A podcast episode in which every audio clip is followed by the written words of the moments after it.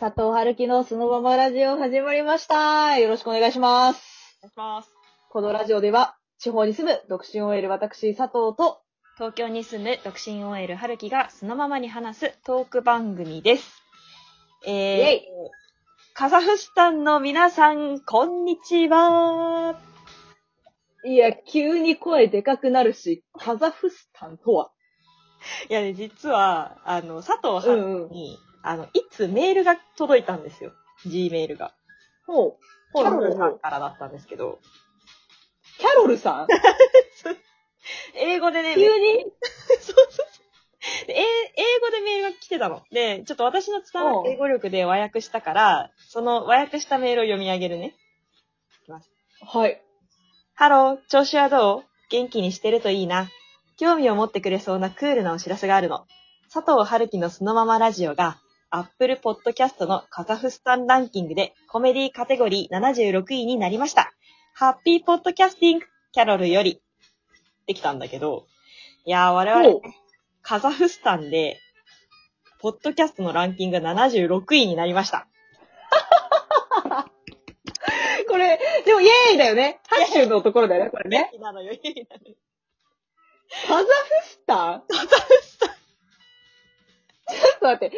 急に言われてもカザフスタンがどこにあるのかすら、ちょっと申し訳ない。今浮かばないぐらいなんだけど、なんか、こう中央の方かなみたいな感じ。そう。ざっくり。そうだよね。もう私もさ、朝起きて、なんかメール来てんなって思ったらさ、なんか英語だし、いや、スパムかなとか思ったらさ、普通に、Hello! みたいな感じで書いてあってさ。あと結構その、ポッドキャストのその、お知らせって、こんな、なんかちょっとパリピっぽい感じのメールで来るんだね。す そうなんだ。ごいね。だって、うん最後ほんとね、もう、さっきも読んだけど、ハッピーポッドキャスティングって来てるからね。びっくりマーク付きで。なんか、ハッピー、ハロウィンみたいな。メリークリスマスみたいな感覚でハッピーポッドキャスティングなんだね。そうなのよ。いや、もうそれでさ、もう、まず、カザフスタンっていう、なんか、文字を見てね、私は、はい。なんていうか、例えば、日本の中でとか、アメリカでとか、フランスでとか、みんなが知っているような国じゃないっていうところが、なんかちょっとやっぱ佐藤春樹持ってんなって、最初に思ったんだよね。そもそもカザフスタンでランキング入りするっていうところが面白すぎて、そうそう。もうこの我々のこのラジオトークにこう貢献してくれるためにわざわざランキング入りさせてくれたのかなぐらいな、ネタとして超面白いし、あと、あのさ、やっぱりこう、純粋な疑問なんだけど、なんでカザフスタンなのかっていうのを知りたいよね。いや、そうなのよ。で、私ね、ちょっとたまたま、その友達のうちに遊びに行くことがあって、で、ちょっとその話を言ってみたのよ。カザフスタンの人に人気らしい、どうやら、みたいな。で、聞いてみたら、カザフスタンって結構、駐在の日本人の方がいらっしゃるらしいのよ。へえ。商社の方とかがよく駐在でカザフスタンって行かれるみたいで、多分その駐在の人たちが聞いてるんじゃないって言われて、なるほどみたいな。だとしたらすごい光栄だよね。なんかな、もう本当にこれ妄想でしかないんだけど、やっぱこう、なかなかこう日本の文化とかがこうさ、やっぱ向こうにいる間ってこう入りづらかったりするじゃん、こうリアルタイムでは。そうだよね。うんそういう人たちにとって、その佐藤春樹のラジオがちょっとこう、一種の、こう、日本との架け橋じゃないけど、なんか芸能人ぐらい思って聞いてくれてるんだとしたらめちゃくちゃ嬉しいよね。本当だよね。もうさ、でも76位ってなんか、最初あんまりピンとこなくてどういうことなんだろうっていうのを、なんか純粋に疑問を口にしたんだけど、その、お友達がね、なんかその、多分だけど、なんか日本で確かお笑い、しかもコメディのカテゴリーの中じゃない、うん。で、なんかその日本で言うと、そのお笑いで、だいなんか人気ランキングかなんかかな、それで、だいたいその70位ぐらいのところに、ジャルジャルさんが入ってるらしいのよ。我々はカザフスタン待ってのジャルジャルさんという。カザフスタンのジャルジャルになったのやばいよ。やばいよ、やばいよ、ちょっと。もうこれ、行くしかないね。カザフスタンで人気になるしかないよ。あと一応ね、日本のポッドキャストのランキングが、あの、自分でも見れるんだけど、だそこの、だいたい76位付近に誰がいるのかなとか、日本で言うとど、誰なんだろうって見てた。そしたら、80位ぐらいに、あの、ジブリの鈴木プロデューサーがいたのよ。もうね、これはね、あのー超えましたわ。超えたの、我々。超えてる。鈴木さんを、鈴木プロデューサーを超えてですよ。そう。カザフスタンでは超えてるってことなんですよ、私たちは。では超えてるっていう。いやー、すごい、なんかこう、いいね。1月、ね、こう前向きに頑張ろうっていう時に、こう、ちょっとほんとこういう話題は本当にありがたいし、励みにめちゃくちゃなる。そうなの。なんかそう、今年の目標でさ、あの、私大きいところではラジオトーク頑張っていきたいって、なんか言ってたんだけど、なんかこういう形で、なんか、なんかグローバルな感じになるとは思ってなかったからさ。いや、ほんとそれだよね。なんか、まあ、これからはだからこう、カザフスタンをちょっと意識して配信していくっていうのも、だから、カザフスタンを意識してるどういうことって感じだけど、カザフスタンのファン層を意識して配信していくってことで、いいんでしょうか？そうですね。なので、あの、カザフスタンの方々、あ、日本の方々もですけれども、あの、これからもどうぞ、あの、よろしくお願いしますっていう。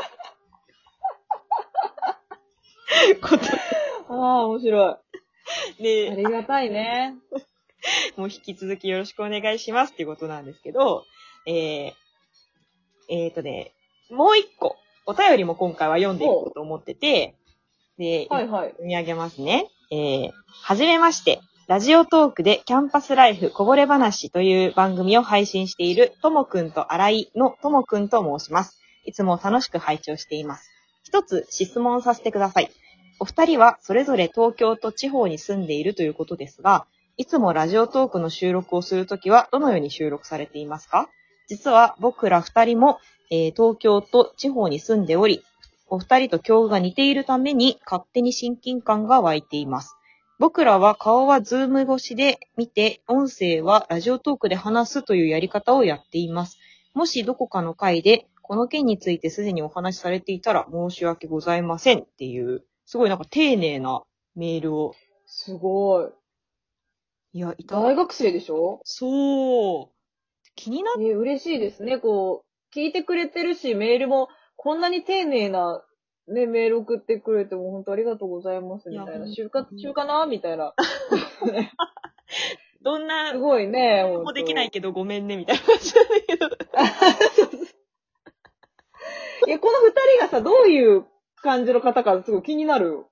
でもね、そのやっぱり、まあ、嬉しくってすごく、あの、トーカーさんと直接こうやってやりとりするっていうの、やっぱりなかなかなかったから、あの、どんなラジオなんだろうと思って聞いてみたのよ。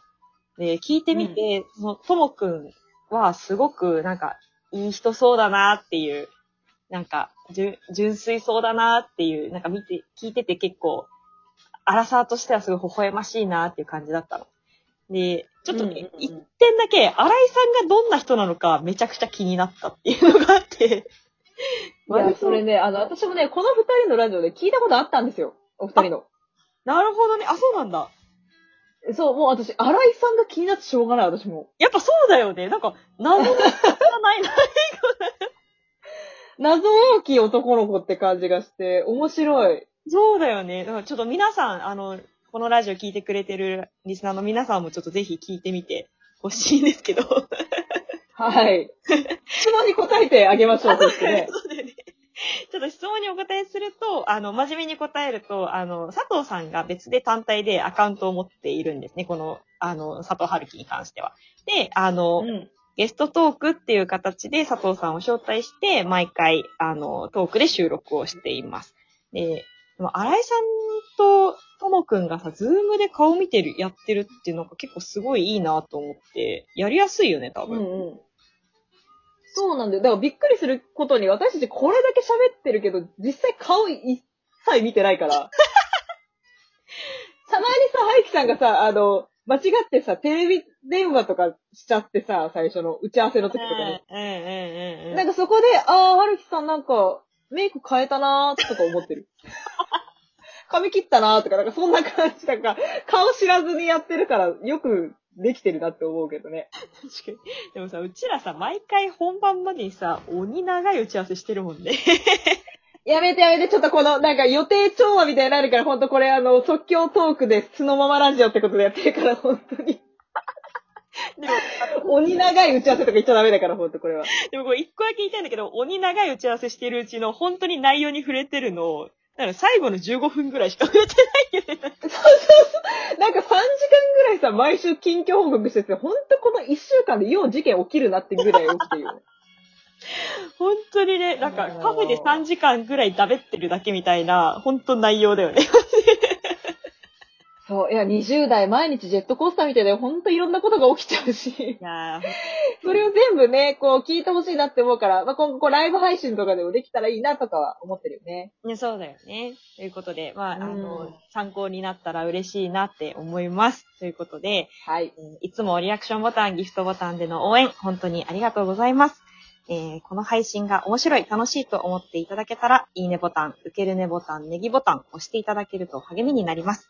また、私たち二人への質問お便りもお待ちしています。番組ホーム画面の質問を送る URL から、どしどし送ってください。それでは、次の配信でお会いしましょう。バイバイ。バイバーイ。